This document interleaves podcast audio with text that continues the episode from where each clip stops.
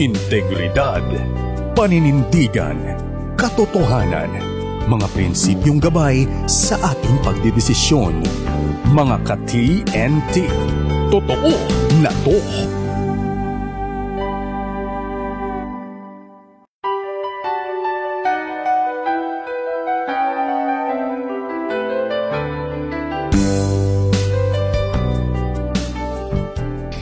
Mga ka-TNT, totoo na to. I would like to read to you um, Luke chapter 24 verse 1. Tama-tama, ano, hindi uh, pa tayo nakaka-move on sa Resurrection Day.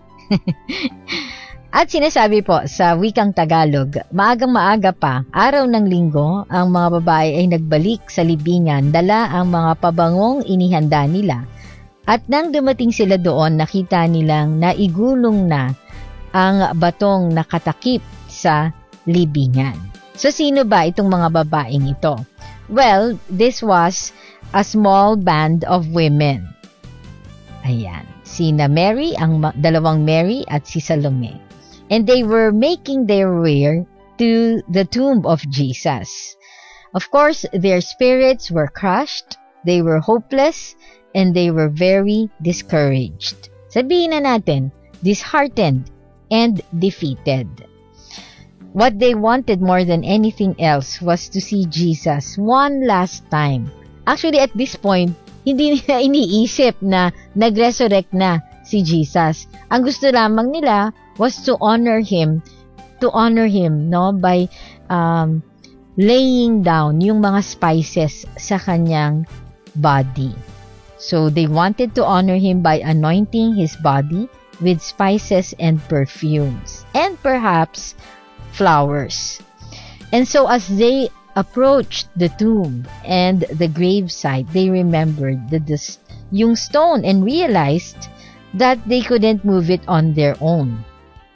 And so the stone itself probably weighed several hundreds of pounds and even if all five women worked together, they wouldn't have been able to budge it. As far as they were concerned, it was an insurmountable obstacle. Ngunit, naganap nga ang himala. The stone was moved. Nang matanaw nila ito, nakita nilang naigulong na pala ang bato. Why was the stone moved? Naisip niyo ba yon? Bakit Iginulong ng anghel ang batong nakatakip sa libingan ni Jesus. Have you ever wondered why God rolled the stone away from Jesus' tomb? Well, most people think that the angel came down and rolled away the stone, syempre, para makalabas ang ating Panginoong Jesus. Well, this is what many ordinary Christians believe. And for a while, actually, inisip ko, Baka nga para makalabas nga ang Panginoon. Kaya, kaya iginulong yung bato. But, the stone was rolled away actually, not so that the Lord could emerge or come out, but to demonstrate that He had already done so. It was rolled away so that these women, bearing the spices, bearing the myrrh, could approach and see the tomb and could be convinced of the resurrection. Actually, itong uh, aking sinishare ngayon, eh, devotion sa, no, sa amin nung uh, nakaraang Wednesday. At tumatak sa akin sapagkat pinakita dito, no, that the angel descended to provide with a tangible proof that Jesus rose again that he is who he says he was. No? Siya ang resurrection at ang buhay.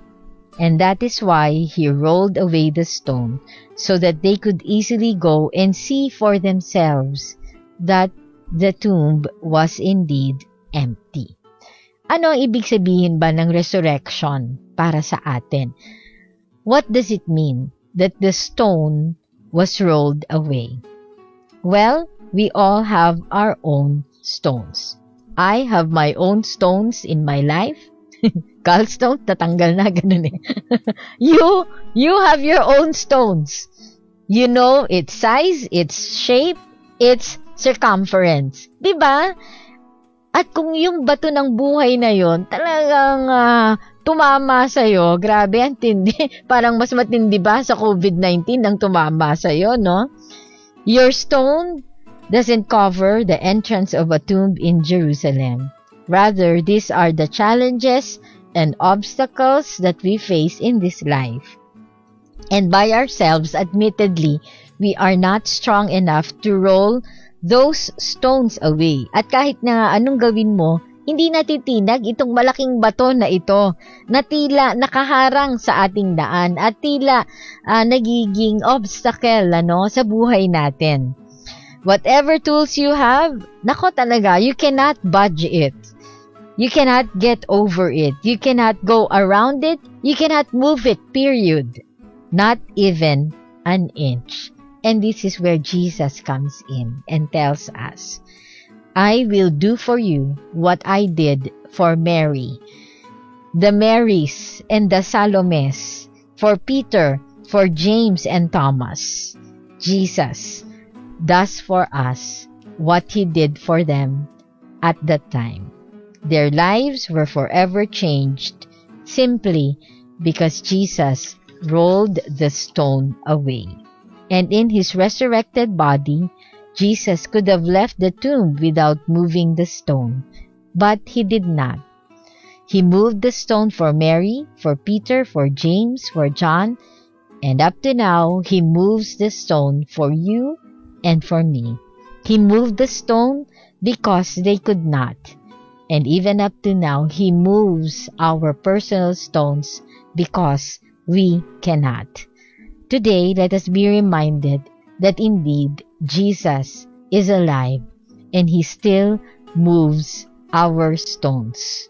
Whatever stone of life that we face, whatever boulders or stones that block in our path, whether it be discouragement, doubt, depression, fear, weakness, uncertainty of our future, failures, physical illness, COVID-19, my friend ka-TNT, he still moves stones. And so, keep on hoping, keep on going, and keep on praying.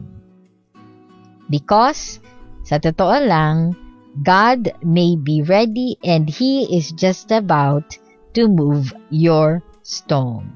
So, don't give up because God still sends angels up to this day, and God still moves stones. Tayo po ay manalangin. Lord, we thank you so much. Admittedly, Lord, we face different kinds of stones. Minsan, Lord, uh, ito yung bato, Panginoon, ng uh, panghihinayang, bato, Panginoon, ng lost opportunities, bato, Panginoon, ng discouragement, disappointment, doubt, fear, weakness, uncertainty, past failures, present illnesses, whatever they may be, we surrender to you our stones and ask, Lord, Lord, would you move them for us? Would you move my personal stone for me so that I may see clearly that you are a God who is risen, a God who is alive, a God who so desires to reveal yourself to me even today. Salamat po Panginoon. Pinananalangin namin ang aming mga ka-TNT, anuman ang kanilang pinagdaraanan, nawa sa inyong paghawi ng kung anumang malaking bato sa kanilang buhay, makita nila na ikaw ay Diyos. At kung handa kaming magtiwala sa inyo, Panginoon, you will do for us what you did for the early apostles and disciples. You can move our stones. We praise you and thank you, Lord, in Jesus' name. Amen.